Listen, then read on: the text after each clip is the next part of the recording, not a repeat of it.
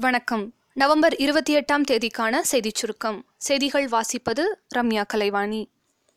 Sterlite ஆலை செயல்பட அனுமதி தரலாம் என்று தருண் அகர்வால் தலைமையிலான குழு அறிக்கை தாக்கல் செய்துள்ளது.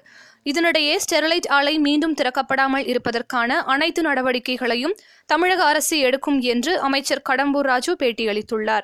மூத்த அமைச்சர்கள் மற்றும் அதிகாரிகளுடன் ஆலோசித்து முதலமைச்சர் முடிவெடுப்பார் என அவர் தெரிவித்துள்ளார்.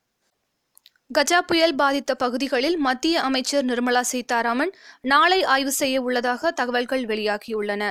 நாளை தஞ்சை நாளை மறுநாள் புதுக்கோட்டையில் மத்திய அமைச்சர் நிர்மலா சீதாராமன் ஆய்வு செய்ய உள்ளார். கஜா புயலால் பாதிக்கப்பட்ட குடிசை வீடுகளுக்கு பதில் கான்கிரீட் வீடுகள் கட்டித்தரப்படும் என நாகையில் ஆய்வு செய்த முதலமைச்சர் எடப்பாடி பழனிசாமி தெரிவித்தார். கஜா புயலுக்கு நிவாரணப் பொருட்களை ஏர் இந்திய விமானத்தில் அனுப்ப சரக்கு கட்டணம் வசூலிக்கப்படாது என மத்திய அமைச்சர் சுரேஷ் பிரபு அறிவித்துள்ளார். இசையமைப்பாளர் இளையராஜா தனது பாடல்களுக்கு காப்புரிமையை வலியுறுத்தி வீடியோ ஒன்றை வெளியிட்டுள்ளார். தேர்வு தாள்களை மாணவர்களின் முன்னிலையில் மறுமதிப்பீடு செய்ய முடிவு செய்துள்ளது அண்ணா பல்கலைக்கழகம். ஐபிபிஎஸ் கிளர்க் முதன்மை தேர்வுக்கான ஹால் டிக்கெட் வெளியிடப்பட்டுள்ளது. வங்கியில் உள்ள காலி பணியிடங்களை நிரப்ப ஐபிபிஎஸ் சார்பில் தேர்வுகள் நடத்தப்படுகின்றன. மகாராஷ்டிராவில் அரசின் ஆதரவுடன் நடைபெற்ற விழாவில் நடனமாடிய பதிமூன்று வயது சிறுமி மயங்கி விழுந்து உயிரிழந்தது சோகத்தை ஏற்படுத்தியுள்ளது. பன்னாட்டுச் செய்திகள். உக்ரைனுக்கும் ரஷ்யாவுக்கும் இடையே கடல்வழி மோதல் முற்றியுள்ள நிலையில் ஜி டுவெண்டி மாநாட்டில் புதினுடனான சந்திப்பை ட்ரம்ப் ரத்து செய்யலாம் என தெரிகிறது. ஆஸ்திரேலியாவின் மிகப்பெரிய நகரான சிட்னியில் வரலாறு காணாத மழை பெய்து வருகிறது. ஒரு மாதத்தில் பெய்ய வேண்டிய மழை இன்று ஒரே நாளில் பெய்ததால் சாலையில் மழைநீர் வெள்ளம் போல் பெருக்கெடுத்து ஓடியது. இதனால் கடும் போக்குவரத்து நெரிசல் ஏற்பட்டது. பல்வேறு இடங்களில் மரங்கள் சாய்ந்தன. சுரங்கப்பாதைகளில் மழைநீர் புகுந்ததால் மக்கள் மிகுந்த சிரமப்பட்டனர். கஜா புயலால் பாதிக்கப்பட்ட மக்களுக்கு உதவிட வாஷிங்டன் வட்டார தமிழர்கள் மொய் விருந்து நடத்தி நிதி திரட்டும் பணியில் ஈடுபட்டனர். உலகம் முழுவதும் பரபரப்புடன் எதிர்பார்க்கப்படும் ரஜினியின் டூ பாயிண்ட் ஓ திரைப்படத்தை திரையிட தமிழகத்தைப் போலவே அமெரிக்காவிலும் அதிக அளவில் திரையிட விரிவான ஏற்பாடுகள் செய்யப்பட்டு வருகிறது. தமிழகத்தை விட அதிக அளவில் த்ரீடியில் திரையிடப்படுகிறது என்பது குறிப்பிடத்தக்கது.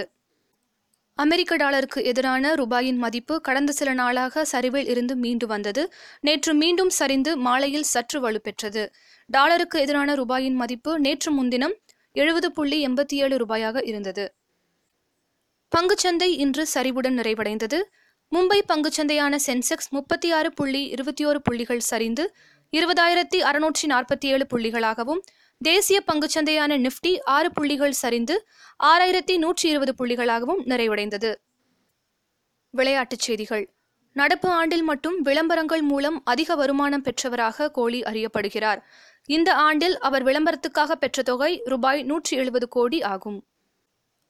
மாநில அளவிலான இரண்டாவது டெக்கத்லான் நீச்சல் போட்டியில் முகப்பேறு வேளம்மாள் பள்ளி மாணவி தங்கப்பதக்கம் பெற்று சாதனை படைத்தார். இரண்டாயிரத்தி பத்தொன்பதாம் ஆண்டு உலகக்கோப்பைக்கான இந்திய அணியில் தோனி கண்டிப்பாக இடம்பெற வேண்டும். அதே சமயம் இந்திய அணி முழுமையாக விராட் கோலியை சார்ந்து இல்லை என்று முன்னாள் இந்திய வீரர் ராபின் சிங் அதிரடியாக தெரிவித்துள்ளார். வானிலை அறிக்கை. வங்கக்கடலில் அடுத்த இரண்டு நாட்களில் புதிய காற்றழுத்த தாழ்வு மண்டலம் உருவாக வாய்ப்பு உள்ளதாக சென்னை வானிலை ஆய்வு மையம் தெரிவித்துள்ளது. வரலாற்றில் இன்று. உலகின் மிக உயர்ந்த விருதுகளில் ஒன்றாக கருதப்படும் நோபல் பரிசை உருவாக்கியவர் டைனமைட் என்ற வெடிபொருளை கண்டுபிடித்த ஸ்வீடன் நாட்டு அறிவியல் அறிஞர் ஆல்ஃபிரட் நோபல். நோபல் பரிசு வழங்குவதற்காக ஆல்ஃபிரட் நோபல் தன் சொத்துக்களை இதே நாளில்தான் பரிசாக வழங்கினார் என்பது குறிப்பிடத்தக்கது. நாளைய சிறப்பு. கலைவாணர் என் எஸ் கிருஷ்ணன் அவர்களின் பிறந்த நாள் மற்றும் சர்வதேச பாலஸ்தீன் மக்கள் ஒற்றுமை தினமாக கொண்டாடப்படும் நாள். இத்துடன் இன்றைய செய்தியறிக்கை நிறைவு பெறுகிறது. மீண்டும் நாளை சந்திப்போம்.